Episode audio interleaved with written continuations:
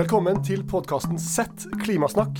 En podkast laga av Senter for klima- og energiomstilling ved Universitetet i Bergen. Mitt navn er Håvard Horstad, jeg er leder for senteret.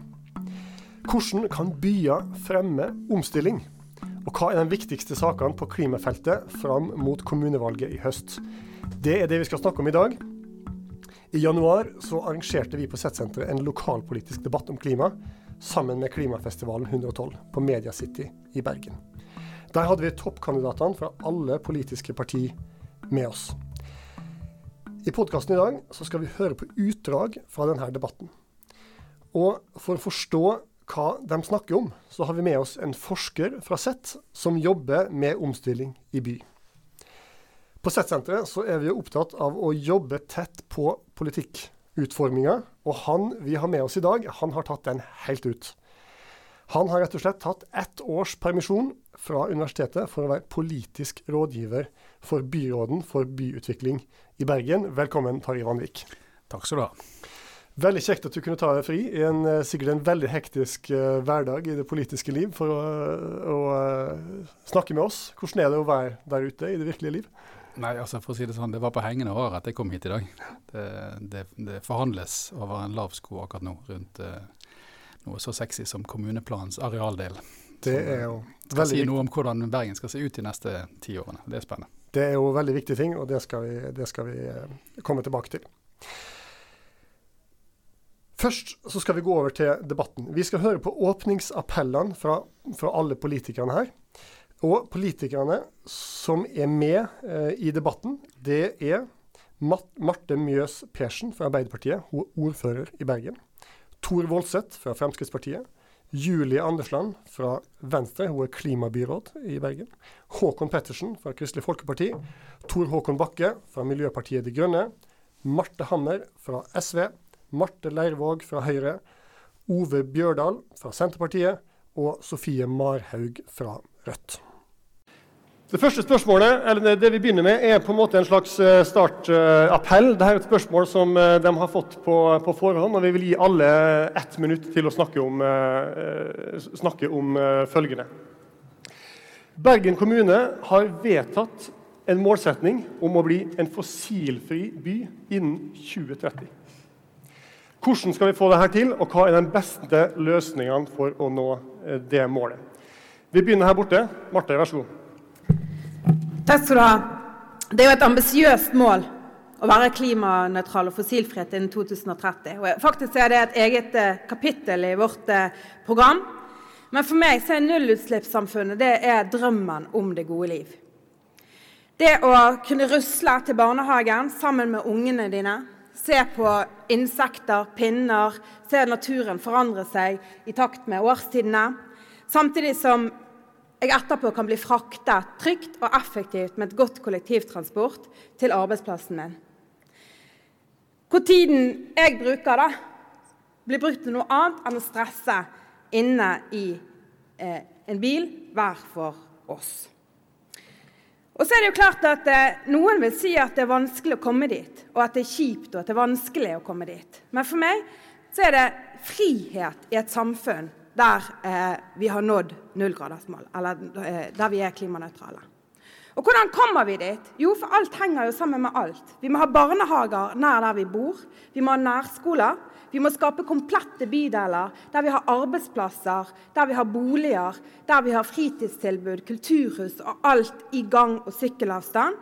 Og vi må ha et godt kollektivnettverk som bygger by, og her er Bybanen nøkkelordet for en framtidig byutvikling, som både et effektivt transportsystem og også et verktøy for miljøvennlig og god byutvikling. Takk skal du ha. Tor Voldsæter. Ja, det å nå et nullutslipp er vel ganske vanskelig.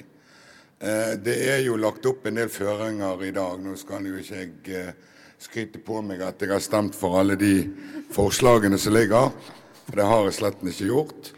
Men det vi ser, og det som kan hende at vi klarer å nå et nullutslipp, er det at vi ser at flere og flere av barnefamilier og flere og flere av, av disse unge menneskene som er i etableringsklassen, flytter ut av Bergen og til omliggende kommuner. Da blir vi værende igjen en, mange eldre mennesker i Bergen, og også da en del svært unge og studenter. Det er klart det at når arbeidsfør stokk flytter ut, vil transportbehovet gå betraktelig ned. Så du skal ikke se det at ikke vi får det til. Men næringsliv og en del andre aktiviteter som vi er vant til vi ser i dag, de tror vi må flytte utenfra. Og hvordan kan jeg si det? Jo, hvis du går inn og leser Statistisk sentralbyrå sine prognoser på hvor folk vil bo i fremtiden, så er jo f.eks. gamle Mæland en av de stedene som har størst tilvekst. Bergen kommune hadde i, i fjor Eh, en nedgang i antall fødsler, og betraktelig nedgang.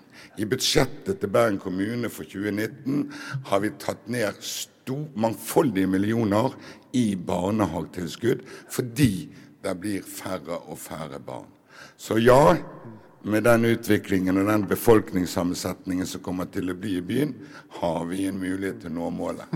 Her har vi mye å snakke om, det, det merker jeg. Julie Andersland. Ja, takk. Eh, å bli fossilfri i 2030, som Bergen kommune har vedtatt, er absolutt et ambisiøst mål. Men det er også gjennomførbart. Og En av grunnene til at jeg har tro på at dette kan la seg gjennomføre, er både fordi at heldigvis så er det et stort politisk flertall i bystyret som står bak dette vedtaket. Og i tillegg så er det sånn at vi har et næringsliv med på laget som i stor grad støtter opp om dette. Gjennom Klimapartnere, som er en sammenslutning av veldig mange bedrifter og organisasjoner i Bergen, så er det veldig mange som nå har satt det samme målet som Bergen kommune om å bli fossilfri i 2030. Og det er de gjort nettopp fordi at Bergen kommune gikk, og sa, gikk og sa det først. Så har vi et næringsråd i denne byen som jeg også er veldig glad for at virkelig går i bresjen for dette. De har utformet et fossilfritt veikart for 2030 som viser hvordan vi kan på transportsiden kan bli fossilfri i 2030. Derfor så tror jeg dette er absolutt gjennomførbart. Og hvorfor skal Bergen bli fossilfri? Nettopp fordi at vi skal få en grønn og levende by. Vi skal ha en by hvor vi klarer å nå eh, klimamålene hvor vi blir kvitt utslipp og forurensning, og samtidig hvor det er godt å leve for innbyggerne, og hvor vi får vekst og gode arbeidsplasser. Det trenger vi for også å kunne videreutvikle gode skoler og et godt kulturliv. Så i 2030 da skal vi være fossilfrie, det er det ene. Vi skal ha sikret at vi klarer å bygge boliger på en måte som gjør at vi ikke må kjøre bil alle steder, og ikke minst Bybanen skal være på plass både i Fyllingsdalen og Åsane. Håkon Petter. Så jeg tenker at Dette handler jo om hvilke samfunn vi ønsker å gi videre til neste generasjon. Eh, mandag denne uken her så var jeg på skitur på Totland. Eh, fantastisk naturopplevelse. Være ute og gå på ski i nykjørte løyper. Eh, og Det er nettopp den type opplevelse jeg ønsker at neste generasjon skal kunne få oppleve. Å gå på ski i bergensfjellene på natursnø. Eh, og Da er det sånn at da må vi ta klimautfordringen på alvor. Vi vet at ekstremvær, mer regn, vind, alt dette her, det treffer også Bergen, det treffer Vestlandet. Eh, vi merker det også her. Og Da er det sånn at vi må ta vår del av ansvaret for å løse de globale klimautfordringene og starte lokalt. Og, KrF vi vil bygge fremtidens Bergen der det ikke brukes fossil energi, de ambisiøse målene som vi har hørt om her der det er attraktivt å gå og sykle eller reise kollektivt, og der det er lagt til rette både for bildeling og andre måter å reise på. Vi skal ha fornybar energi, vi skal ha rene fjorder, vi skal ha god og trygg byluft, og vi skal ta vare på byens naturmangfold. Og Det skal være lett å leve miljø- og klimavennlig i Bergen i 2030. Detaljene kommer helt sikkert mer tilbake til etter hvert i debatten, men det handler jo selvsagt om de tingene som allerede har vært nevnt her. Det handler om kollektivtransport, det handler om arealpolitikk. Eh, og så er jeg så glad for at vi har mange gode aktører i byen som nå drar i samme retning for at vi skal nå ambisiøse mål. og Derfor tror jeg det er fullt mulig å nå de ambisiøse målsettingene i 2030. Takk, ja. I eh, vår visjon for 2030 så er det et Bergen hvor de store cruiseskipskaiene på Dokken, på Bontelabo og Skoltegrunnsveien, det har blitt omgjort til promenader, boligområder og eh, langs sjøen hvor folk kan oppholde seg. Det er litt sånn på samme måten også med tanke på Torg og Bryggen. Det er også da blitt bilfrie områder. På samme måten som eh, Torgallmenningen i dag er et veldig attraktivt eh, område, som tidligere har vært både parkeringsplass og gjennomkjøringsvei. Så vi vil gjøre det trivelige i Bergen mye større i 2030. Og ellers så vil vi da jobbe for å få en bybanetrasé med attraktive områder langs bybanetraseen helt til og med Spelhaugen. Så ville vi da fått istedenfor et veldig kjedelig kanalveien med store lagerhus og eh, bilforretninger, der vi har fått både boliger, nye attraktive arbeidsplasser, trivelige uteområder i dette sentrumet. Og når man da kommer gjennom verdens lengste sykkeltunnel, så kommer man ut i en ny bydel hvor det ikke bare er sånn at alt stenger ved kjøpesenterets stengetider, men det er åpent og sentrumsliv i denne forstaden. Og når man kommer videre til Spelhaugen, der kommer man da på mange nye attraktive boliger, som bl.a. egner seg godt for familier som ønsker å bo nært et bybanestopp, i miljøvennlige boliger og tett innpå Canadaskogen, eh, hvor man har store friluftsområder tilgjengelig. Det er litt om hva vi tenker oss å jobbe for at blir en realisert visjon. Og så er det også litt sånn på, utenom de tingene som går på liksom tilrettelegging for infrastruktur og bebyggelse og sånt, så er det også litt å prøve å tilrettelegge også for at enkeltindividene, hver enkelt av oss, og at organisasjonene som samarbeidspartner kan bidra til å skape godt sosialt samhold og eh, motivere folk. Vi som politikere skal motivere ved å liksom kunne få de miljøvennlige og gode løsningene, og så må vi ha samarbeid med organisasjoner som Bærekraftig liv, for også å skaffe et attraktivt sosialt fellesskap. Ja, takk, det skal vi komme tilbake til. Sofie Marhaug. Ja, eh, hvis eh, Rødt får viljen sin, så har vi i 2030 en bedre og utbygget eh, kollektivtransport basert på buss, bane og tog. Eh, og at dette er et reelt alternativ til privatbilismen. Vi skal bygge eh, en skattefinansiert og kollektivt eh, basert eh, infrastruktur, ikke privat og bilbasert. Og Derfor så var Rødt også det eneste partiet på Stortinget som faktisk foreslo 100% skattefinansiering av Bybanen. Eh, en annen ting Rødt har jobbet for og foreslått, det er eh, noe så radikalt som gratis kollektivtransport. Det, de nå, det, holder de nå på å innføre i Luxembourg. Og jeg tror at vi må tenke mer ambisiøst og visjonært om eh, transportløsninger for framtiden hvis vi faktisk skal nå et nullutslippssamfunn. I tillegg så må vi erstatte eh, klimafiendtlig turisme med miljøvennlig turisme. og Da må vi være så strenge at vi setter et enda strengere tak. Sier nei, vi vil ikke ha mer eh, klimafiendtlig eh, cruiseskipturisme i Bergen. Rødt har foreslått å ha en egen cruiseskippassasjeravgift. Og vi må tenke andre strenge, men, men, viktige tiltak for å stoppe både luftforurensningen, men òg klimagassutslippene som i dag kommer fra cruiseskipturismen i Bergen. Det er et veldig stort problem. Og så til slutt så vil jeg bare si noe om dette klimadepressive aspektet. fordi hvis ikke vi politikerne på systemnivå tar ansvar og eh, stiller næringslivet til ansvar for å gjøre store omstillinger, så føles det ganske meningsløst å gjøre de små omstillingene. Og jeg tror at folk har lyst til å gjøre de små omstillingene, men da er vi nødt til å ta større ansvar på mm. systemnivå. Det skal vi òg komme tilbake til. Takk for at du tok det opp. Marte, vær så god. Ja. Der. Der. Vær lyden bedre. Ja. For, um, for, SV så er det viktig at uh, miljøkampen går sammen med eh, utjevning av sosiale forskjeller. Og det er viktig fordi at hvis vi skal klare å få med oss folk på denne store utfordringa som vi står overfor, så er løsningene våre nødt til å ha en legitimitet i folk flest. De må oppleve at de får til å endre sin eh, hverdag på en sånn måte at det kommer dem til gode. Og Det er en utfordrende og det er en krevende utfordring i en, i en by sånn som Bergen, som i for lang tid har blitt eh, basert på bilene sine premisser. Det er helt åpenbart, som flere har sagt, at vi er nødt til å lage en by der folk kan gå, sykle og ta kollektivt til jobb. Jeg var til med vært på et eh, innovasjonsledelseskurs her, eh, fra NHH her i byen, der utfordringa var hvordan kunne du leve i en by uten å ha en bil. For det er det dagens unge ønsker seg. De ønsker ikke å leve på den samme måten som gamle generasjoner har.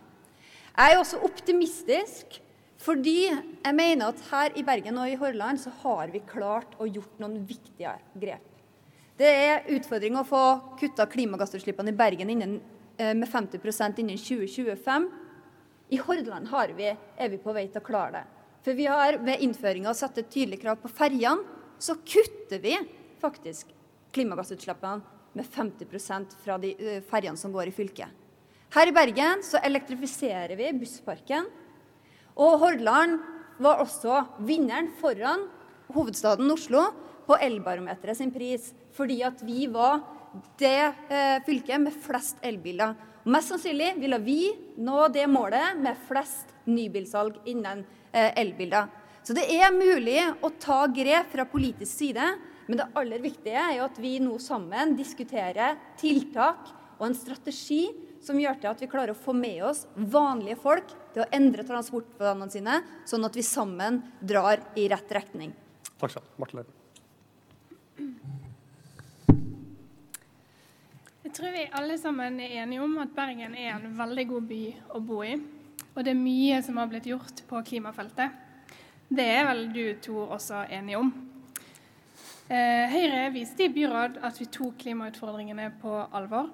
Og vi viser det sammen med KrF, Venstre og Frp i regjeringsplattformen som nylig har blitt lagt frem. Bergen skal bli en bedre by for elbiler, gående, syklende og de som vil reise med kollektiv. Vi må planlegge utbygging fornuftig, og en må fremdeles bli belønna for å velge miljø, miljøfritt. Gjør vi dette samtidig som vi etablerer bilfrie rom i sentrum, sørger for at bydelene får et fullverdig kollektivtilbud, så oppnår vi klimamålene i Bergen. Jeg tror at alle partiene som står her, egentlig er enige om at vi har utfordringer som vi må løse i lag. Men vi krangler litt om virkemidlene for å få det til.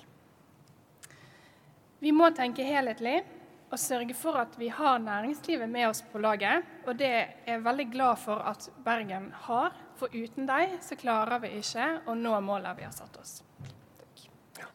Takk. Skal du ha, Ove Bjørdal. Takk. Da hører dere meg. Jeg tror uh, vi vet like lite i dag om hvordan 2030 var, som vi visste i 2008 om 2019.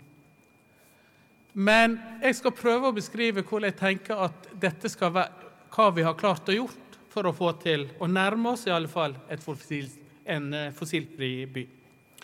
Jeg tenker, Da har vi tatt vare på matjorda vår. Vi har bygd ut et godt eh, kollektivtilbud.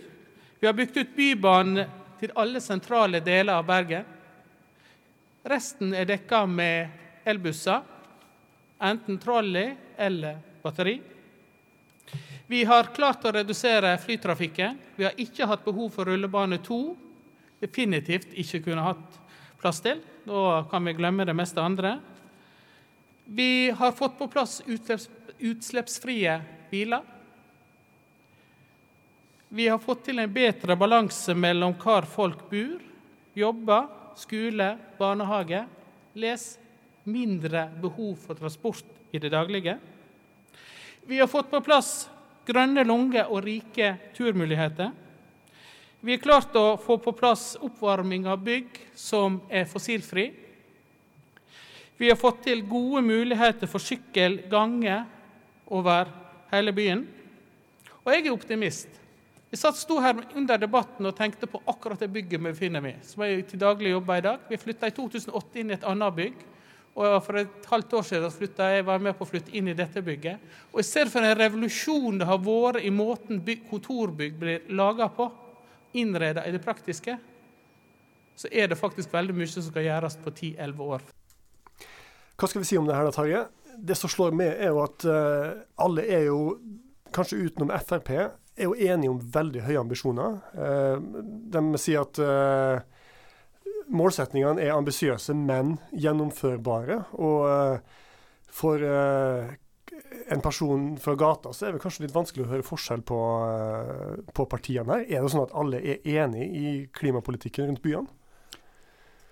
Jeg tror det er å trekke det langt at alle er enige, men jeg tror nok alle har en ambisjon om å føre en eh, en politisk diskusjon, i hvert fall, eller si, en retorikk rundt klima som, som treffer eh, den allmenne oppfatning eller konsensus om at eh, klimaendringer skjer. Det er noe vi må ta på alvor, og det er noe vi må agere i forhold til.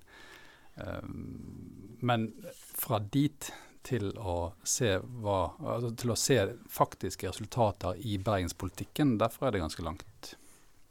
Ja, for hva er egentlig konfliktlinjene her? Altså er det, går det, er det tradisjonell høyre-venstre-aksen, eller er det man, mer komplekst enn en som så? Er det sånn at uh, venstresida er opptatt av klima og bærekraft, mens høyresida ikke, ikke er det, eller?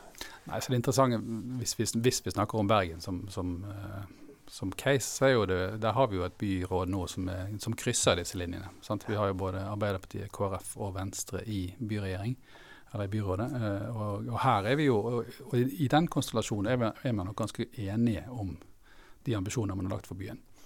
Eh, så ser, også, så ser vi også, der i, i forhandlingene rundt f.eks. For arealplan eller miljøløfter miljøløft og sånne ting, at det er klart i de praktiske forhandlingene så vil det oppstå ulikheter i man ser, hvilke type virkemidler man ser vil fungere, eller man tror vil fungere, eh, også internt mellom byrådspartiene. Men utover det så tror jeg nok at skillelinjene i Bergen er ganske diffuse når det gjelder klimaspørsmål. Altså. Det er med mm. selvfølgelig unntak av av uh, vårt kjære Frp, som er ganske tydelige på at de ikke nødvendigvis ser det som uh, den viktigste ambisjonen for Bergen. Ja, for det er jo ganske tydelig i, i appellene her. Altså Fortellingene som de ulike partiene kommer med, er jo, det er jo ganske likt, bortsett fra Fremskrittspartiet, som, som kjører sin egen linje og har egentlig en ganske annerledes uh, fortelling om hvordan ting utvikler seg i fremtiden. Om at barnefamilier flytter ut fra sentrum. og, og og at bysentrum nærmest blir tømt. Mens det som er kanskje den fortellingen som de andre kommer med, er jo at uh, det, er, det, er, press på sentrum, og her må vi fortette, og det er vanskelige valg vi står ovenfor. Er man Er ikke dette et faktaspørsmål som man lett kunne ha sett på statistikken og avgjort? Uh, nei, det er faktisk ikke det. Um, det er klart, Frp målbærer her en, en, konfliktlinje som er ganske tydelig, og som går langt utover Frp. Altså Næringsrådet har jo den samme altså Bergens næringsliv har nok en tilsvarende eh, frykt for hva som kan skje i Bergen sentrum, og hva som er i ferd med å skje i Bergen sentrum. Det er viktig å si. Uh, når det gjelder uh, næringsdød, butikkdød og aktivitetsnedgang. dette er jo dette i Bergen, og som for så vidt også ser, jeg registrerer også det, det samme skjer i, i Oslo, er at denne debatten rundt klimatiltak sauses sammen med nettopp aktivitetsnivåene i de urbane sentrene i Norge. Uh, man trenger ikke gå veldig langt utenfor Norges grenser for å se at den tilsvarende prosessen er jo i gang overalt i Europa. Uh, og det å blande sammen de to sakene er nok Det er vanskelig, men det har veldig sterkt politisk krutt i seg. Fordi at særlig dette med transport, som vi skal inn på litt senere, er så tett koblet opp til det folk tror dreier seg om aktivitetsnivået i sentrum. Men er det ikke litt sånn at, uh, at uh, butikkdød i sentrum eh, har mye å gjøre med at man har tillatt kjøpesenterutvikling utenfor bykjernen, der det er gratis parkering, det, det er lett å kjøre dit. Er, det, altså er, det, ikke nettopp mangel på en fortettingspolitikk som, som gjør at, at, sentrum kveles? Ja, så Nå snakker du til menigheten, selvfølgelig, så der er vi delvis enige. Men samtidig så er det det er klart at butikk, eh, si, kjøpesenterstrukturene eh, rundt Bergen er jo helt, helt, klart en av årsakene til at aktivitetene går ned i sentrum. Samtidig skal det sies at nåværende strategi og den fremtidige strategien for Bergens snakker jo om et såkalt nodeutvikling. Sant? At man skal bygge bydelssentre rundt, rundt uh, Bergen. Vi vil kunne se den akkurat samme effekten av det som av en kjøpesenterstruktur. Til og med kanskje sterkere, fordi du da får urbane sentre i bydelene.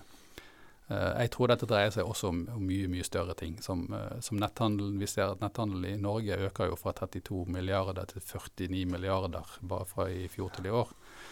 Uh, så det, det, er vanvittige endringer i måten vi bruker byene på. Vi må huske på at, byene er jo i utgangspunktet bygget opp for å være nettopp handelssteder. Det er jo sånn byene ble, bygget i sin tid. og det, Byene er jo til for å, å serve oss som, som handelssteder. Og når handelen gjennomgår så store forandringer som det vi ser nå, så er det klart at det får dype konsekvenser for uh, hvordan vi lever livene våre i byen. Ja, ikke litt sånn at i by så er det av og til at sånn klimapolitikken får skylda for veldig mye av de andre store trendene som skjer der ute, som kanskje har med helt andre ting å gjøre. altså Teknologisk utvikling, internett og, og alt det. Jo, det er akkurat det vi ser. Og det, og det, det sauser sammen både med det og med eh, ønsket om å bygge. Altså Utbyggerne eh, har stor makt i eh, definisjonen av hvordan en by skal utvikle seg. Eh, private utbyggere som ønsker å bygge der det er mulig å bygge. Um, og det, der det er mulig å bygge, det er ikke så mange steder. Sant? Dette kommer vi sikkert inn på senere. Men fortettingspolitikk er jo, en, er jo en rød klut for veldig veldig mange, fordi det treffer så tungt inn i dette klassiske geografiske um, konseptet som heter NIMBY, altså 'Not in my backyard'. Sant? Du får bygge Jeg hørte en ny en her en dag, den var ganske morsom, som het 'Banana'. Build absolutely nothing anywhere near anyone.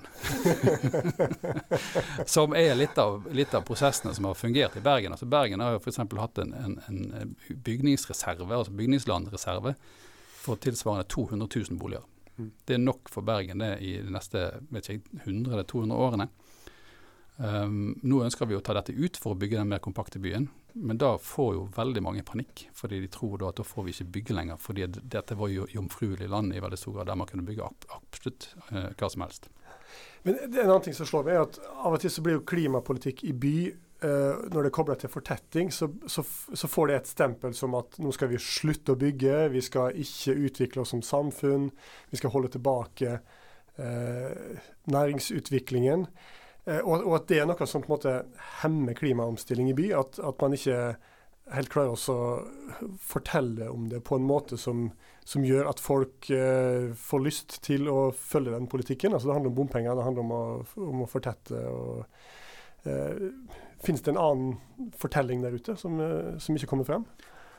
Jeg tror det finnes en ganske sterk fortelling der ute som dreier seg om at vi, vi bør ikke planlegge byen ut ifra dagens transportmønstre. Eh, men det mener jeg at jeg tror det finnes en fortelling der ute om at dette skal vi løse med teknologi. Og den er vi med til å bidra til sjøl. Altså måten vi snakker om eh, transformasjon og store si, disruptive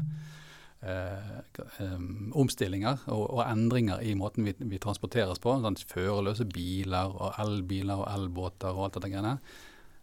Det blir skjøvet foran i argumentasjonen hele tiden. Altså, det, hvorfor skal vi ikke bygge ut Dyngeland når vi har elbiler alle sammen snart? Da blir det jo ingen fotavtrykk for å, å bygge en kjempediger by på Dyngeland. Selv om Uh, for at Måten vi argumenterer for at vi ikke skal bygge der, er fordi det er bilbasert. Og så sier de ja, bil er jo saga blått om, om ti år. For det har jo bl.a. klimaforskerne sagt, eller teknologiforskerne sagt. Og Den fortellingen er veldig veldig vanskelig, for det, det, det, appellerer også til noe i oss, fordi vi ser at det er antageligvis den eneste måten vi kan løse dette problemet på, gjennom, gjennom teknologi. Men hvordan skal man da regulere en by basert på sånn som vi tenkte før om transport? Ja, Vi ser jo at den, den fortellingen står veldig sterkt. Og jeg tror det handler litt om at da slipper man å ta mange vanskelige valg som man ellers ville ha tatt. Eh, hvis teknologien løser problemet for oss, så slipper vi å tenke ja, skal vi slutte å bygge veier, skal vi eh, transportere oss på mindre komfortable måter. Eh, sånn at eh, det er klart at den teknologioptimismen, det er jo veldig lett å kaste seg på den. Ja, og ikke bare en teknologioptimisme. men det var, altså Maria Molden, som er byarkitekt i Bergen, sa det ganske godt her en dag i avisen at nå har vi bygget for komfort i de siste 50 årene. Eller kanskje de siste 2000 årene. Eh, nå må vi begynne å bygge for fellesskap og mer praktiske, tette løsninger. Eh, mens alt vi snakker om i teknologioptimismens navn, altså Vestlandskonferansen i, fjor, i går f.eks., dreier seg om det samme. Hvordan skal teknologien gjøre livet vårt enda mer komfortabelt? Det er det vi hele tiden snakker om. Det skal bli bare mer, Alt skal bli enklere. Det skal være stemmestyrt, det skal være automatisert. Og alt det taler jo mot Maria Molden sitt utsagn om at vi skal bygge mer eh, hva skal vi si, tettere og litt mer sånn for fellesskap og litt mer sånn hva skal vi trangt og litt vanskelig. For vi skal jo ha det enda mer komfortabelt. Men det er jo, altså folk har jo ulike opp, altså meninger om hvordan man har lyst til å bo i, i, en by.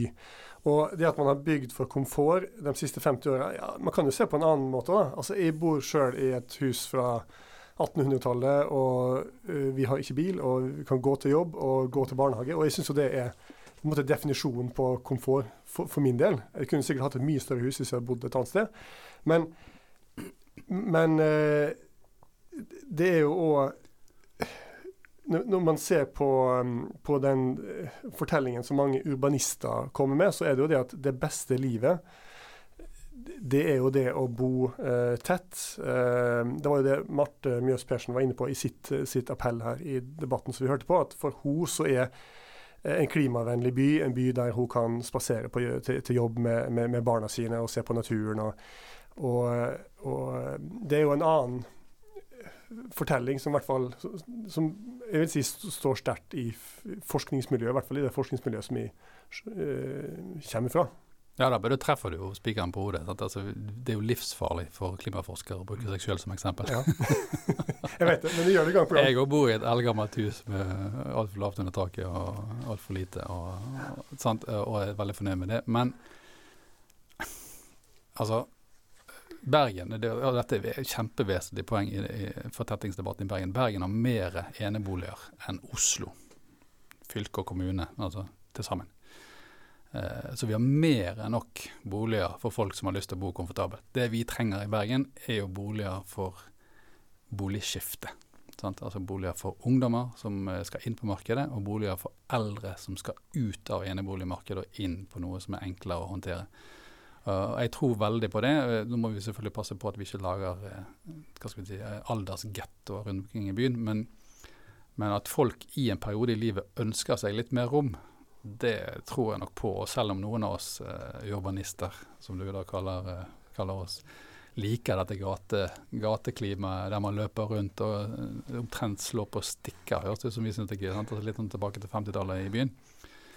Så er nok ikke det Jeg tror nok hage og trampoline er nærmere folks ambisjoner enn, enn å løpe rundt i gatene mellom bilene. En siste ting på, på det her etter åpningsappellene i, i, debatten som slår meg, at når alle høres ut som de er enige om ambisjonene, hvorfor, hvorfor går det så sakte i politikken? Opp, min oppfatning Jeg følger jo politikken tett, men jeg er ikke en del av politikken. Uh, det virker som ting går så sakte, og det tar lang tid å lage nye planer og, og få det gjennom. Hvorfor er det sånn? Det er fordi det er lov. uh, holdt jeg på å si. Um, nei, ja, nå har jeg jobbet i, i politikken i, i, hele ni måneder.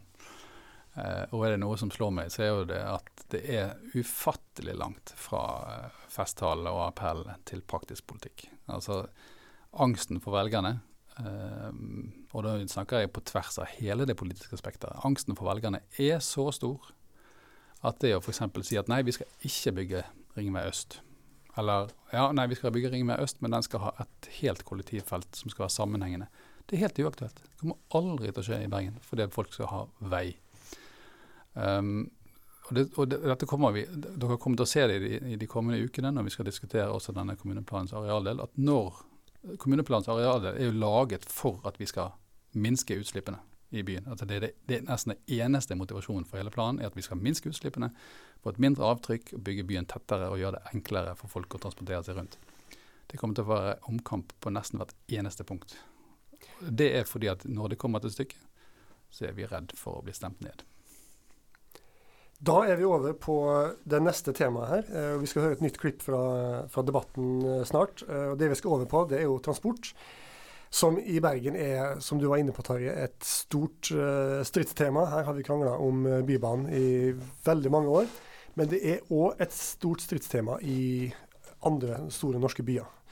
Det er Ofte så er man enig om ambisjonen, men virkemidlene krangles det veldig mye om. Skal vi ha bompenger? Eh, hvor mye skal man investere i kollektivtransport? Eh, skal vi bygge ut store veiprosjekt eh, rundt byene? Dette krangles det om rundt omkring i de store norske byene. Så la oss høre på neste klipp fra debatten på Media City Bergen. Bergen har en målsetning om nedgang i, i, trafikken. Vi har jo nullvekstmålet nasjonalt. Bergen har en skjerping av, det, av det, den, den, målsetningen, men vi skal også ha en, en nedgang i, i biltrafikken. Samtidig så vokser befolkningen eh, i Bergen. Og samtidig så bygges det, eh, det Sotrasamband, og det er planer om, om Hordfast og det store veiprosjekter rundt om i Bergen.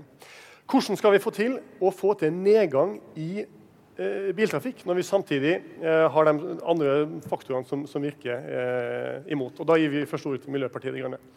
Ja, takk. Eh, kan jeg nevne noe, da? Altså Litt som man var inne på tidligere, om interessemotsetninger. Eh, og her er det sånn da, at Av og til så er det sånn at pisken finansierer gulroten. Vi var da f.eks. helt alene tidligere i denne perioden om å foreslå å øke bompengene. Noe som bidrar til å redusere biltrafikken for å finansiere Bybanen helt i Spelhaugen.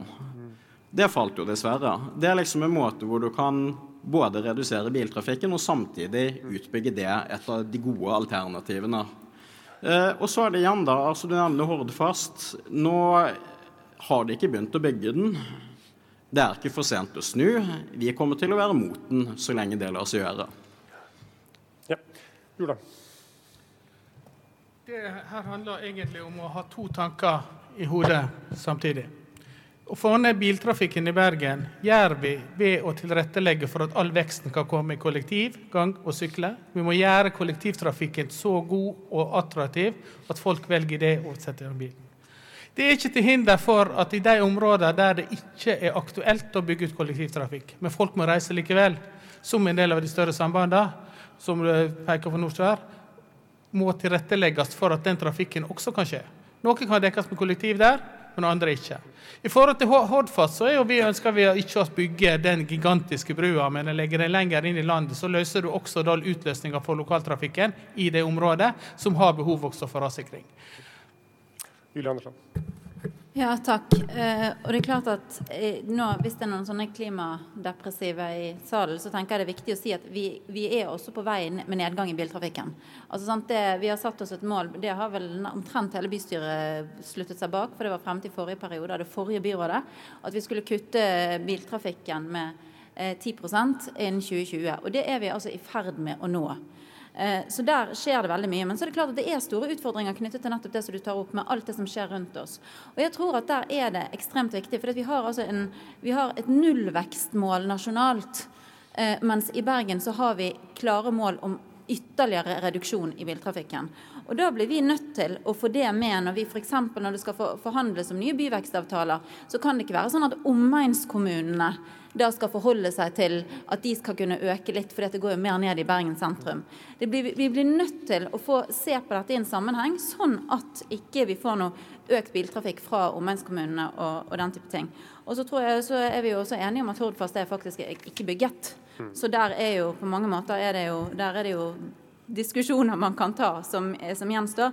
Men jeg må si jeg blir jo bekymret når jeg hører da Høyres førstekandidat på en debatt eh, i regi av Bergen næringsråd i forrige uke, var det vel, eller eh, uken før, som sier da at nå er det sånn at vi skal forholde oss til nullvekstmålet. Bergen kommune har, et, har, vedtatt et mål om reduksjon i biltrafikk, men Bergen Høyre vil forholde seg til et nullvekstmål. Da er vi altså ikke ambisiøse nok. Da kommer vi ikke i mål. Og da, hvis vi fortsetter med, med å tenke sånn, så vil vi også kunne få utbygging som gjør at vi får enda mer bilvekst. Sånn at vi blir nødt til å se dette i sammenheng med de andre, og vi blir nødt til å være, holde på våre ambisiøse mål, for de er vi i ferd med å komme nå. Men Omegnskommunene er, er, jo sentrale her. Altså det, det, henger jo sammen med Bergens fortettingspolitikk og, og, hvordan man, man, lykkes med det. Hvordan jobber dere med omegnskommuner for, for, for, at ikke det de gjør, eh, slår i hjel eh, fortettingspolitikken i Bergen? De er jo med i disse forhandlingene om byvekstavtale. Så det er klart at der skjer det veldig mye. Men der er jeg opptatt av også at der må vi være tydelige på at eh, omegnskommunene må holde på sine mål. Da var jeg også litt bekymret. Jeg hørte ordføreren fra, i Os eh, i denne debatten som på en måte mente at kanskje man kunne se litt mer omtrentlig på det i Os hvis man var flinkere i Bergen. Og det går på en måte ikke hvis vi skal nå våre mål. Da må alle gjøre sitt til å, å få det til. Og det, det, vi, det, tar vi med oss videre i de forhandlingene. Mm. Marte, du hadde hånda oppe. Ja, altså eh, Hordfast det er jo fortsatt ikke bygd. Eh, jeg håper jo at i neste periode at det er sånn at ikke SV og MDG og, og Rødt må stå alene med å være mot Hordfast når eh, da det er snakk om hvilke samferdselsprosjekter som skal selges inn til regjeringa. Noen ting vi bare har gjort der. Så alle de andre partiene her de har sagt at Hordfast er en av fire prioriterte prosjekt her. Det håper jeg. Jeg tror Hordfast-delen er på vei til å snu. Det er et stort, for noen som ikke vet, stort, gigantisk bruprosjekt sør for Os. Så planlegges det en stor eh, plan ved Ikea i Åsane og ut til Nordhordlandsbrua. Det som i sin tid het en stor, gigantisk Nyborgtunnel. Én stor tunnel fra Ikea helt ut til Nordhordland. Det tilhører planlegginga på slutten av 90-tallet og 2000-tallet. Det er det mange politikere her som går rundt og roper på at nå må vi ha bedre det. Da må vi bli enige om at vi må ha en nedskalert versjon som sikrer framdrift for kollektivtrafikk og gang og sykkel. Sotrasambandet der er det ikke mulighet ikke var, klarte vi ikke å få flertall for at det skulle reguleres for kollektivfelt. Det innebærer at det er seks felt for, for, buss. Og det som er fra Os, som er det Terje Søviknes fikk gjennom med et pennestrøk i den kom inn i regjeringa, det er ikke tenkt en kollektivtanke på den motorveien. Det er klart vi er nødt til å stoppe alle disse innkjørslene. For det vi ser, er at vi reduserer trafikken inn i Bergen. Men så øker den fra omegnskommunene. Og vi klarer ikke disse målene hvis de skal fortsatt jobbe og transportere seg på den gamle måten. Og så må vi bidra til at vi eh, gjør det lettere for dem. Vi har innført eh, sonestruktur f.eks. Alle sammen kan bruke det. Vi har styrka det, og det må vi gjøre mye mer fremover. Men hva kan eh, dere gjøre i Bergen for å stoppe sånne prosjekt? Det er ofte nasjonale prosjekt og, og, og store regionale jo, men det må man ikke gjøre. Fordi at Før, når Nasjonal transportplan skal vedtas, så er det alltid sånn at lokalpolitikerne setter opp sine prioriteringer. Sånn at bystyret i Bergen og hordalandspolitikerne de har en avgjørende prioritering. Og når hordalandspolitikerne og bergenspolitikerne prioriterer Sotrasambandet, ja vel å merke jernbanen Voss og Arna, Hordfast og Bybanen som fire likestilte prosjekt, som de har gjort nå i mange perioder, med det store flertallet av politikere her, ja, da, da, da, da klarer vi ikke det. Vi må prioritere de bort de store motorveiprosjektene. Og så må vi jo prioritere pengene annerledes. Og grunnen til at ikke vi ikke brygger jernbanen nå bortover mot Åsane, nei, mot Voss, det er jo fordi at regjeringa ikke evner å klare å prioritere det. Fordi at kom litt ulne signaler her fra, eh, fra denne regionen. Så det, det vi lokalpolitikere må være tydelige i våre prioriteringer. Men innebærer ikke det å si nei til penger som kommer fra gjennom Nasjonal transportplan? Ja, nasjonal transportplan er jo ikke en hva er, så rektask krukke der det bare er masse penger. så Det, det handler jo om prioritering. Sånn at Du må jo si nei til Hordfast, du må si nei til de store bompengeprosjektene, og så må du prioritere det på jernbane og bybane. Mm. Ja, nei, jeg syns godt vi kan si nei til penger som skal gå til veiutbygging. Det må vi jo si. Det er jo ikke noe altså, Og, og så jo, vil jo alternativet være noe annet, og det bør være eh, kollektivtransport, det bør være jernbane. Men vi må jo si nei til penger som går til noe som ikke er bærekraftig på lang sikt overhodet. Sånn som Hordfast. Eh, og så vil jeg òg si noe om dette med bompengefinansiering. fordi at Uh, inntektene bom, uh, fra bompengefinansieringen gikk faktisk ned fordi biltrafikken gikk ned. Og det er jo på en måte bra. Og det syns jeg òg faktisk og Rødt syns det var bra. Men vi får jo et problem da, når vi finansierer eh, klimavennlige, miljøvennlige tiltak sånn som Bybanen med inntekter som i, eh, i eh, ideelt sett skal forsvinne. Og det vil jo jeg òg, men da er vi avhengig av samarbeid med staten. Vi er avhengig av å prioritere Bybanen. Og vi er nødt eh, til å på en måte innse at eh, bompengefinansieringssystemet det ble laget i sin tid for å finansiere biltransport. Og det er fortsatt sånn det er innrettet. Og der er det egentlig eh, Frp som har eh, det største ansvaret, fordi nå eh, har vi en regjering som fører en politikk der eh, man ønsker en minimumsstat stat, samtidig eh, som man ønsker veiutbygging. Og da blir det bompengefinansiering eh, i eh, det store og det breie. Mm. Senterpartiet, du hadde replikk på dette vi må løfte blikket litt. Det er veldig enkelt for oss bergenspolitikere å sitte og si nei til samferdselsprosjekt utenom Bergen for at vi ønsker å gjøre ting i Bergen. E39 i Åsane, som er en del av kyststamveien og trafikken nord-sør på Vestlandet, er trafikkfarlig. Vi er utsatt for ulykker i dag.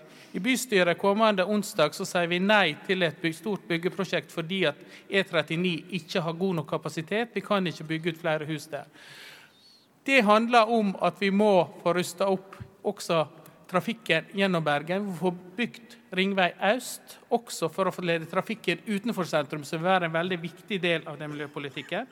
Men for vår for Senterpartiet så har vi sagt E39 først. Så E16 og baner til Voss som det aller viktigste. Og lenger ute, eh, ferjefri kyststamvei, der Hordfast er en del av dette prosjektet. Men jeg mener at vi ikke kan gi opp tanke på den. og jeg er helt enig, Vi skal ikke bygge den brua, som kommer til å bli veldig dyr. Men her er andre alternativ til å bygge gode eh, samband nord-sør. og Det trenger ikke å være en firefeltsvei hele veien.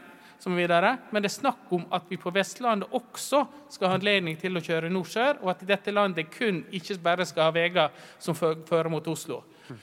De aller fleste veier i Norge er bygd i retning Oslo. Enten du er nå på, i Molde eller på Sunnmøre, som jeg kommer fra, eller lenger sør, så går alle veiene østover innover mot Oslo. Det er ikke bygd veier nord-sør. Og Det er faktisk en hemsko for oss at vi skal kunne få det. Og Det handler om å bygge ikke veier som er fire felt for å kjøre i 120. Det handler om veier som er åpne hver eneste dag, som du kan kjøre i uten å få en stein eller et ras i hodet, som er stengt eh, innimellom. Det er det type faktisk en del av dette her går på. Men er det noe transportforskning viser, så er det at bygger man større veier, så kommer det flere biler. Går ikke det på tvers av eh, de ambisiøse målsettingene vi har snakka om i hele dag? Det er snakk om at uh, vi må ruste opp kollektivtrafikken der det er naturlig å reise kollektivtrafikk osv. Så, er det faktisk en del av landet der vi ikke kan ha kollektivtrafikk, men folk har anledning, og der bilen er det eneste alternativet. Og da er på en måte, det, Mange plasser handler det om å kunne kjøre sikkert, ikke nødvendigvis bare om at du skal kunne kjøre altså sagt, og øke trafikken osv. Og I det bildet må vi også se Kyststamveien uh, på Vestlandet. Ja, Martin Mjøspersen. Jeg mener jo det at uh, Bybanen i Bergen det er det viktigste samferdselsprosjektet på, på, Vestlandet og for folk i, i, byen vår. Men når det kommer til noen av disse andre veiprosjektene, så er det jo klart at eh, det bor folk i nordre del av Åsane og på Sotra og andre steder som kjører på veier og langs opp mot Voss f.eks., som kjører på veier som på ingen måte har den standarden som tils, altså, tilsier hvor mange folk som faktisk bor der og kjører der hver eneste dag.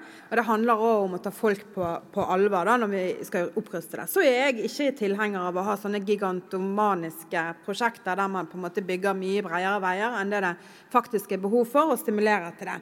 Men så har jeg lyst til å peke på noe annet. fordi at ja, det, altså Størsteparten, eller i hvert fall store deler av klimagassutslippene kommer fra transportsektoren. Sant? Derfor må vi jobbe med å redusere de eh, klimagassutslippene. Kjempeviktig prosjekt. Og Da må vi eh, eh sette krav sant? Eh, til elektrifisering, til, til, til det.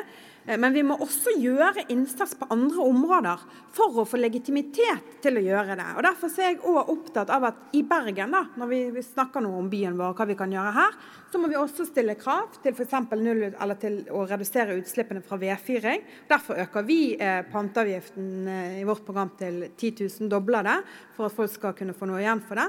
Dessuten så er det viktig å stille kraft til skipsnæringen og cruisetrafikken spesielt, eh, for å også skaffe legitimitet til å gjøre noe for personbil. Fordi at folk har lyst til å bidra, men de bidrar hvis alle er med og bidrar, ikke hvis de kun er de eneste som bidrar. Og Det syns jeg er et viktig poeng også i, i den transportsektordebatten. Mm. Er Høyre villig til å sette spørsmålstegn ved disse gigantomaniske vei, veiprosjektene? Altså, vi har gjort veldig mye på transportområdet. Og for oss handler det jo også om hva som kjører på veiene. I dag så er annenhver ny bil som selges i Norge, en lav- eller nullutslippsbil. Det betyr noe for klimaet. Og Bergen er jo også Norges elbilhovedstad. Og det er jo en ambisjon vi må videreføre. Når det gjelder eh, nullvekstmålet Vi forholder oss til det regjeringen har sagt til oss at vi skal gjøre, nemlig nullvekst i, eh, private, i privatbilismen. Um, det som jeg er glad for, er at vi har innført um, CO2-avgift på ikke-kvotepliktig sektor. Som gjør at uh, man straffer alle deler av de som uh, har uh, miljøutslipp. I 2030 skal utslippene være kutta med 40% og det er klart at vi har ambisjoner for å nå disse målene. Men det betyr ikke at vi kan ikke stoppe veiutbygging, fordi det handler om hva som skal kjøre på veiene. Og for oss er det heller ikke en E16 mot E39-diskusjon. De prosjektene må ses hver for seg. Og så tror jeg også at vi her i Bergen må eh, i tillegg til å bygge bane og sørge for at vi har et godt kollektivtilbud, også må være ærlig på at vi kan gjøre andre tiltak, som f.eks. å doble vrakpantordningen for gamle vedovner. Det gjorde Høyre i vårt alternative budsjett, i motsetning til det Arbeiderpartiet gjorde. Jeg syns det er flott at de har lagt det inn i sitt program, og jeg anerkjenner det som en viktig tiltak for å nå Eh, en bedre byluft i Bergen. Og også det er veldig gledelig at regjeringen ga 50 millioner kroner til å elektrifisere havnen. For det er også en viktig utfordring som vi må løse i sentrum. Men Du sier forholde seg til nullvekstmålet fra, fra nasjonalt eh, hold. Altså Bergen har jo en innskjerping av det eh, målet. Så det vil si at Høyre har lyst til å nedskalere ambisjonen på, på det punktet? Vi forholder oss til nullvekstmålet. Det er det som er utgangspunktet. Så et ja på det spørsmålet, altså. Ja. Julie Andersland. Jeg syns det er veldig interessant. For det er klart at det er fint at man forholder seg til eh, egen regjering, men man bør også forholde seg til egne vedtak. Og Høyre har jo vedtatt og stemt for dette med reduksjon i biltrafikken. Men da har vi fått det på, eh, på klarlagt. Jeg ville tilbake til en, en, litt annen ting, og det var det som Sofie Marhaug var inne på i sted med bompenger. For det er faktisk sånn at Bompenger er viktig for å klare å finansiere utbygging, videre utbygging av kollektivtilbud, av bybaner og alt dette her. Men fordi at eh, vi heldigvis har en reduksjon i biltrafikken, fordi vi heldigvis har en elektrifisering av bilparken, så går jo inntektene fra bompengesystemet ned. Og det gjør at bompengesystemet er nok ikke bærekraftig på sikt. Altså Vi må finne en løsning og finansiere dette på på sikt som gjør at vi klarer å få bygget ut kollektiv selv om da vi får nedgang i trafikken. Eh, så Derfor så håper jeg nå at eh, mange her vil være med til Oslo og snakke om at vi må ha økt statlig finansiering av Bybanen. Det må vi ha på plass. og Nå er jo Høyre plutselig for Bybanen til Åsane igjen. Det syns jeg også er veldig kjekt. For i forrige uke så var de ikke sikre på om de ville ha bybane eller buss. Men denne uken så vil de ha bybane, så da reiser vi til Oslo før de ombestemmer seg igjen. Og så snakker vi med regjeringen og sier at vi må ha mer penger til bybane. For vi klarer ikke å få finansiert den. Eh, altså, nå ligger de jo inne i byvekstavtalen sånn som det er.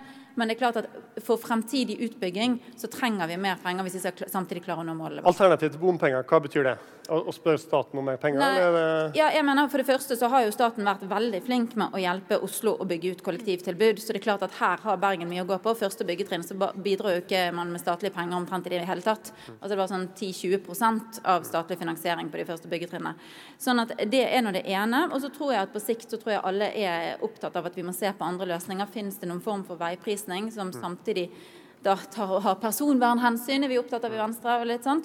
Men det er klart at her må vi se på noen andre løsninger. fordi at det gjør, eh, Vi vil ha nedgang i biltrafikken, og vi vil ha nullutslippsbilpark. Og det er ikke helt forenlig med det som vi mm. Marte, du skal få en replikk siden det, det var en direkte Altså, Jeg kjenner meg ikke igjen i det å så tvil om byggingen til Åsane. Høyre har eh, aldri sagt at vi er imot å bygge bybane til Åsane, så det syns jeg blir en, en feil eh, feil oppfatning. Og jeg tror at eh, nå sitter vi i regjering sammen, så dette her må vi jo klare. Jeg er gjerne med til Oslo, jeg. Eh, og vi vet jo også at bompengeringens finansiering av kollektivløsningene i Bergen ikke er bærekraftig. Så eh, ja.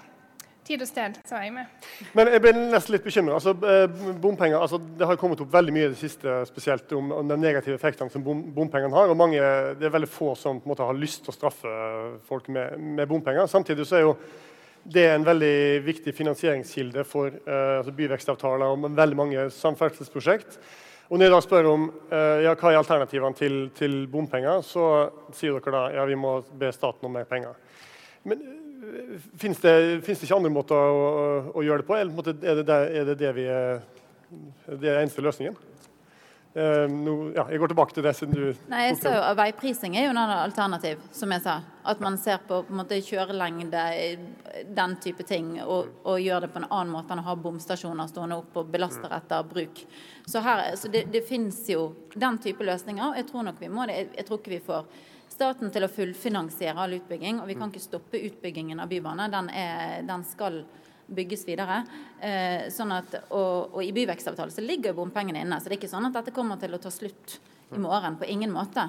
Eh, og det er jo også den måten vi har innrettet oss med miljødifferensiering og køprising, som gjør at vi også ser at vi får en, et insentiv til å velge miljøvennlige biler, og også et insentiv til å da kjøre utenom rushet, som gjør at vi får nedgang i utslipp og, mm. kø.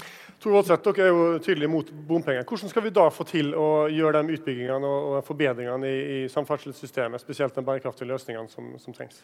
Nei, så Det finnes mange løsninger utenom bybane. Altså, mange mange land eller byer i, i, klarer seg med buss. Og uh, busser som går på, på miljøvennlige drivstoff som um, elektrisitet osv. Det, det er ikke noe slik uh, Det er bare i Bergen det at Bybanen er blitt en hellig. Han er blitt veldig dyr.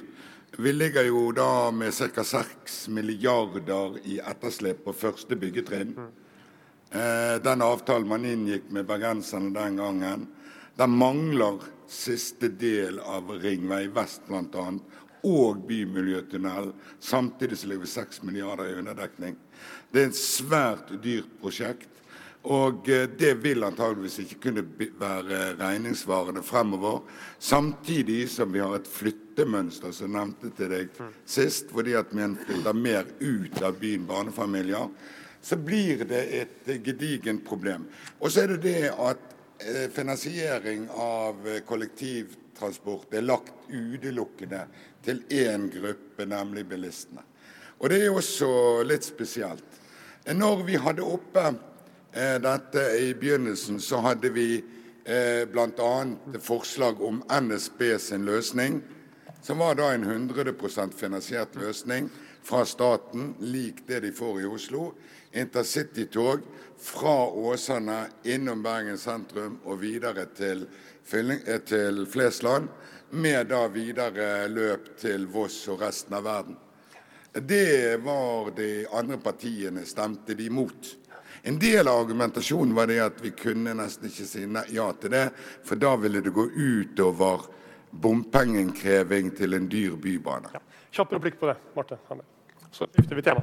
Altså, Bybanen er det som gjorde at bergenserne endra sitt transportmønster. Nettopp det at det er skinnegående, det er forutsigbart, og den har en kapasitet som er langt overgår bussparken. Mens en buss sin levetid er helt avhengig av tilfeldig eh, flertallssammensetning, hvem det er. Den kan legges ned i morgen, ruta kan endres. Det er Bybanen står der. Og du vet du kan kjøpe deg hus der, og vi ser det på næringsutviklinga.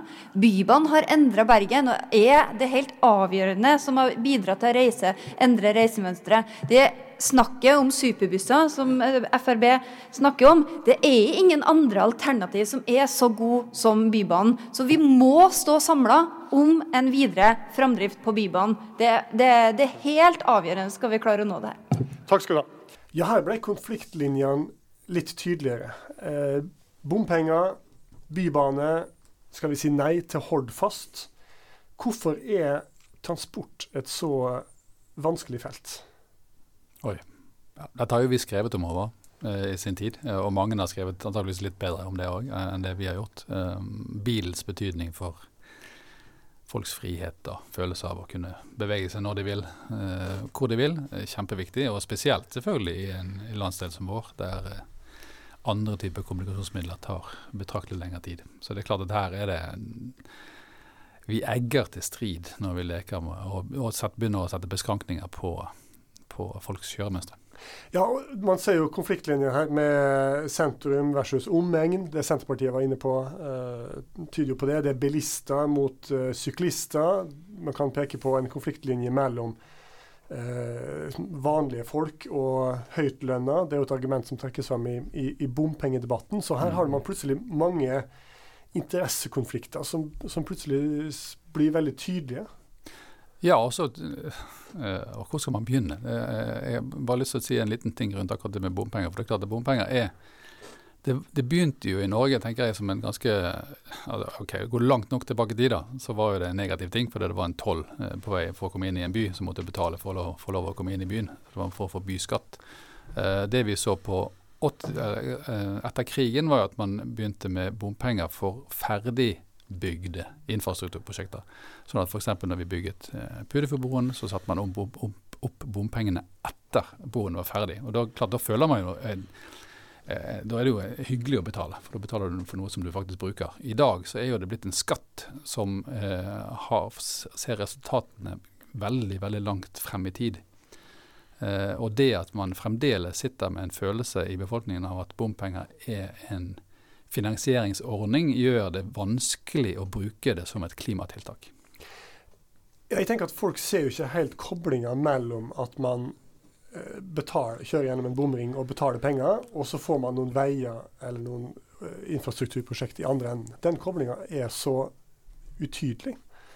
Ja, og det er fordi at det er for lang tid mellom eh, betalingsøyeblikket og eh, realiseringen av, av, veiprosjektet, selvfølgelig. Eh, og Åsane er jo et veldig veldig godt eksempel på det, nord for Bergen. Der, du, der man da skal betale bompenger, og har betalt bompenger i mange mange år allerede, og skal få ytterligere eh, en ytre bomring nå. Eh, og der man er lovet både Nyborgtunnel og E39 og Ringvei øst og alt dette. Men det spørs jo om noen av de der ute kommer til å oppleve det mens de fremdeles har sertifikatet. Altså, det er jo lenge til disse tingene skjer. Eh, klart Det oppleves eh, urettferdig. Og, det, og da, da, setter du i gang hele diskusjonen om det norske, omtrent det norske skattesystemet. At, hva, hva, hva, hva, ser jeg igjen av pengene mine når jeg betaler? Det, det, det, dreier seg veldig, det dreier seg veldig lite om klima og mye om finansiering. Ja, for det, Vi har jo sett en motstand mot bompenger som eh, ja, Vi har jo skrevet en kronikk der vi kalte det for overraskende. I hvert fall den intensiteten som har vært i den motstanden. Jeg vil holde på at det er ganske overraskende. Altså Folk er jo motstand av mye. Man mot, kan være mot NRK-lisens, man kan være mot uh, andre typer Moms. Moms kan være, man være imot. Men det blir jo ikke lista til kommunevalget av den grunn bompenger er jo noe, noe, noe, spesielt i den følelsen det vekker hos folk, og den voldsomme motstanden som vi har sett de siste par årene. Ja, og den type motstand så det der er jo Man snakker jo ofte om når sånne store folkebevegelser eh, trer frem, som f.eks. de gule vestene i Europa, så er jo det flere konfliktlinjer som blir sammenfallende. Og jeg tror at det er akkurat det vi ser her nå, at det er en sammenfallende konfliktlinje mellom skatt, det å betale skatt, altså offentlige tjenester og offentlige eh, goder som man har som fellesskap, Eh, og skattetrykk på ulike deler av ulike segmenter av befolkningen. Altså En som tjener godt i Bergen eller i Oslo, har jo ingen problemer med å betale sine bompenger, sine bompenger for å komme seg rundt i enten det, eller de kjøper sin elbil. Sånn Teslaen er jo ikke ut, utsatt for akkurat samme problemet. Mens de som har eh, økonomiske utfordringer, har mye større trykk på skatteseddelen sin, eller på liksom, hva skal vi si, betalingsevnen sin, enn det andre har. Og det er klart, da, da føler man at det, og i tillegg til at det er hemmer deg i din bevegelse, så er det også urettferdig. Og det er klart det er Det treffer noe i folk. Men kunne ikke politikerne blitt flinkere til å forklare hvorfor vi skal ha bompenger? Eller forklare sammenhengen med, mellom at man betaler i bomringen, og så får man eh, store infrastrukturinvesteringer som òg kommer bilistene til til gode. Er ikke litt sånn at politikerne har svikta litt her i å forklare de sammenhengene og, og vise hvorfor vi skal ha den uh, skatten? Det kan godt hende. Unnskyld. Men jeg tror at der Og der kom klimadiskusjonen inn og ødela litt. For at de politikerne som hadde vært i stand til å eller som hadde ønsket å forklare den finansieringsmodellen som bompenger faktisk da er, de har samtidig et behov for å vise at vi driver med trafikkbegrensning, altså trafikkregulerende tiltak. Og så har den delen av diskusjonen fått overtaket, og da føler folk det enda mer urettferdig. Sant? Eh, så det er noe der at, det å i dag argumentere for at vi har bompenger i, i Bergen og Oslo fordi vi skal ha fete motorveier inn til Bergen og Oslo, det er rett og slett ikke, det er ikke god eh, latin i det politiske miljøet. Eh, og det er jo for heller ikke god latin når det gjelder løsninger for klima. Det er også viktig å si. Sant? Så jeg hadde nok heller ønsket at vi i større grad, grad klarte å frikoble bompengene fra finansieringsordning-argumentet og over på trafikkbegrensning. Og så fikk man heller håndtere eh, infrastrukturprosjekter over skatteseddelen. Et argument som eh, blir mye brukt her, er jo at, eh, at her er et slags elitistisk prosjekt fra politikerne. Eh, hvis du ser på altså Facebook-sidene til eh, gruppene som er eh, til bompengemotstanderne, så er det jo veldig at, at uh, politikerne skal her uh, grabbe til seg penger, og, og, at det er vanlige folk uh, som, som, må betale. Det er gjerne den alenemora som må frakte barn til, til barnehagen. Um, og så kan man jo si ja, det, jo, det fungerer jo på en måte som en flat skatt. Uh, men er det noe her? Er det, er det her et opprør mot eliten? Uh, tja. Eh, alenemoren har, bare for å ha sagt det, da, antageligvis ikke bil. Bare sånn det, liksom, denne med at man skyver for seg, foran seg denne alenemoren som skal i barnehagen, den er veldig lite sannsynlig. de tar nå stort sett buss. Um, når det er sagt, så tror jeg nok at, at hvis du ser på måten politikerne oppfører seg på, da, la oss si det.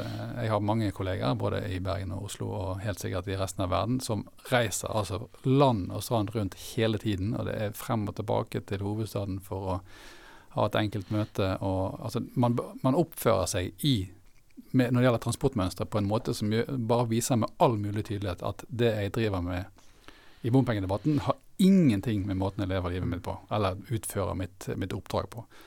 Det er klart at er det, noe, er det noe folk reagerer på, og det har de gjort til alle tider, så er det mismatch mellom det du sier og det du gjør. Og, så her må noe gjøres. altså. Og der traff du jo eh, forskere òg, eh, midt i solar plexus. Fordi at oh, yes. eh, vi eh, reiser rundt på konferanser. Eh, reiser på klimatoppmøte og tar fly dit, eh, gjerne. Og, og der vises jo helt tydelig denne mismatchen mellom uh, ja, den politikken som på en måte innretter mot folk flest, hvis man vil bruke det uttrykket, og hvordan eliten da, i hermetegn uh, sjøl oppfører seg. Ja, altså Erik Solheim mistet jo jobben sin som FNs klimaambassadør. Ja. Eller skal vi si, direktør. at det er klart at dette her eh, det treffer veldig tungt. Og jeg har mange klimaforskere, deg sjøl inkludert. Som, som, er vanskelig, det er vanskelig å argumentere for eh, at man faktisk skal gjøre reelle inngrep i måten vi eh, gjennomfører f.eks. konferanser på eller eh, møter på. Eh, bare tenk på din egen eh, flypolicy i Z-senteret. Det er interessant å se. Ja, vi har jo eh, innført reisepolicy på, på, på Z-senteret, og det har jo utløst en del diskusjon. Utgangspunktet for den var jo at vi skulle være med og endre måten vi eh, driver forskning på, og, og, og, få det til på en mer eh, altså utslipps... ja, med, med, mindre utslipp. og samtidig så kommer det jo da opp en del motstand, i hvert fall for enkelte, som sier at ja, men forskning og altså, reising er jo helt sentralt i forskning. Og sånn er det vel òg i politikken. Altså Politikere må reise. Vi må reise, til, må reise inn på Stortinget og, og forhandle man må møtes internasjonalt for å diskutere den politiske utviklinga. Ja, er det mulig for eliten i hermetegn å, å, leve livene sine på en annen måte, eller er det, er det riktig at uh, man reiser så mye? Det interessante der, og dette knytter jo an til det vi snakket om før vi hørte transportdebatten komme, det er jo nettopp dette med teknologioptimismen. Og hvor realistisk det faktisk er at vi klarer å la teknologien løse problemene våre. Sant? For er det én ting vi vet i 2019, så er det at det å gjennomføre en samtale på et kryss av dette, den lille kloden vår er ganske enkelt med noen tastetrykk. Og vi møtes eh, både i game-verden, og vi møtes i, i uh, virtuell realitet, og vi møtes også eh, ansikt til ansikt på en, på en Skype. Så, og når vi ser hvor lite villige folk er faktisk til å gjennomføre det, så kan man jo stille spørsmålstegn ved i hvor stor grad teknologien kommer til å løse dette for oss. Mm. Det her er jo et eh, det er jo veldig viktige politiske, politiske tema, og som forskere så jobber jo vi med å, å studere den politiske prosessen. Og du har jo nå eh, i noen måneder og noen måneder fremover eh, fått jobba på innsiden av eh, politikken og liksom sett hvordan eh, pølsene blir til. Eh, hva har du lært av det? Ja, ingen kommentar. Nei, du, det er veldig, veldig interessant. og jeg det som jeg har sagt uh, til de aller fleste som spør, er jo at uh, det man oppdager når man kommer Når man tar det steget da, som jeg føler jeg har gjort, nemlig å ta permisjon for å faktisk oppleve dette fra innsiden, hvordan man bygger by og driver by, det er at det er eksepsjonelt vanskelig å forske på disse tingene. Uh, og det tror jeg er en lærdom for alle klimaforskere, eller for så vidt alle forskere generelt. At, at, og en, for så vidt en homasj til geografifaget som jeg da representerer, er jo hvor ufattelig viktig det er med, med godt godt, feltarbeid og, og grundig uh, inngående feltarbeid. For det er, det er ting som jeg opplever hver eneste dag som jeg aldri kunne fått avdekket hvis jeg hadde spurt noen om det. Ja, det her må jo være tidenes grundigste feltarbeid. Nei, altså, nei, nei, nei, jeg er ikke antropolog. Eh, de vil alltid gå grundigere til verks, tror jeg. Men, men, jeg tror nok at det har det gir meg Jeg kan selvfølgelig ikke bruke det til noe som helst. fordi at det er jo Men jeg, jeg, tror det vil utgjøre en ekstremt viktig del av min ryggmargsrefleks som forsker når jeg kommer tilbake igjen eh, over sommeren og skal fortsette mitt eh, forskningsarbeid. Ja, for det er jo noe som er veldig interessant her, tenker jeg. Jeg har jo nesten ikke vært utenfor universitetsverden sjøl. Så jeg er jo veldig nysgjerrig på dere da som har eh, faktisk eh, vært der ute. Altså Man hører på en sånn debatt som vi nå har uh, hørt på, og uh, man kan lese planer og, og, og målsetninger. Og så tenker jeg, hvor, hvor viktig er de målsetningene i det daglige, i det politiske virket? Altså hva, hvor styrende er det at uh, i hverdagslivet til politikere og rådgivere uh, som, som, styrer en by, uh, at man har en målsetning om at man skal være utslippsfri i 2030 f.eks.? Altså beslut, Fra beslutning til beslutning tror jeg ikke det nødvendigvis oppleves som veldig vesentlig hva man har av målsettinger. Men når man skal legitimere og begrunne vedtak, så dukker det opp til overflaten med en gang. Sånn at F.eks. det faktum at Bergen nå trekker tilbake igjen 7000 dekar med byggeområder, kunne aldri vært gjennomført uten at vi hadde sagt at vi skulle redusere biltrafikken med 20 og at vi hadde forankret den type målsetninger i bindende avtaler med vår egen regjering eh, og, eh, og Statens vegvesen gjennom byvekstavtalene.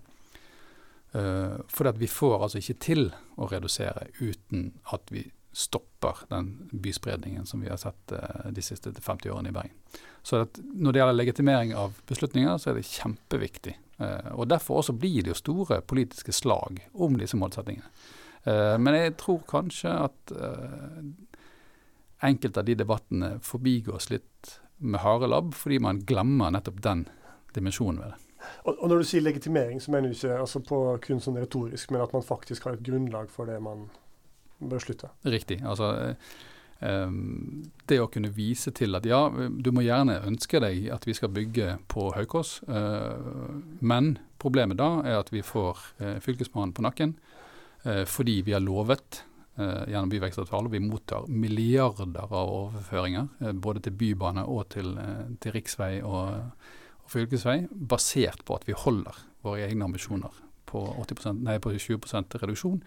Bygger vi på Høykås, så øker vi transportarbeidet i Bergen, og da bryter vi avtalen. Og Byvekstavtalen viser til statens eh, målsetninger på klima, som igjen forholder seg til Parisavtalen. Parisavtalen. Så det du sier, er at egentlig når man ser på praktisk politikk, så kan man se en kobling mellom kunnskapsutvikling og det arbeidet som gjøres i IPCC og FNs klimapanel helt ned til dagligdagse beslutninger. Det kan man absolutt. Eh, det gjenstår selvfølgelig å se når vi virkelig kommer på klingen, og, se, eh, og, og, finne ut om vi faktisk, om det kan brukes også til å nå målet. Til å argumentere for at man er på vei, det gjør vi i dag. Men om vi faktisk når målet, det vil jo da vise seg. Men det skal sies at både Bergen og Oslo har jo reelle reduksjoner i utslipp de siste årene. og det er selvfølgelig takket være at man har en stram politikk på disse tingene. Mm. Du er jo en person som uh, har lyst til å endre verden i bedre retning, det, det vet jeg, for jeg kjenner det. Er det da best å være på universitetet, eller er det best å være i politikken? Hvis du vil endre verden i bedre retning? Åh, der ble det helt stille. Uh, jeg tror vi må være på begge arenaene. Uh, som forskere er vi i hvert fall nødt til å være på begge arenaene. For, for, går vi glipp av den ene arenaen, så har vi ingen kobling til realitetene i, eh, der ute i samfunnet. Det gjelder som forskere. Altså. Samtidig som politikerne må uh, rett og slett ha en del krykker for å ta kunnskapsbaserte beslutninger. For gjør de ikke det, og har de ikke den type støtte som vi kan gi dem, så når vi ikke disse målene. Sånn at eh, nok en gang så får du ja takk, begge deler svar eh, når det gjelder å endre verden. Og det er jo for så vidt også derfor jeg gjør dette. Sant? Ja takk, begge deler. Det er jo et typisk forskersvar. Så uh, mitt neste spørsmål var du kommer tilbake til universitetet, ikke sant? Ja, nok er nok, som vi pleier å si i politikken. Glimrende. Ja. Tusen takk skal du ha. Eh, Tarjei Vanvik, det har vært en interessant samtale. Og vi ser frem til at du returnerer til, eh, til oss eh, om noen måneder. Eh, og frem til da så får du ha lykke til med, med arbeidet i politikken, og med KPA spesielt, som vi vet du jobber med, med nå. Takk for det. Jeg trenger deg mer. Og det var alt vi hadde den gangen her fra Sett klimasnakk.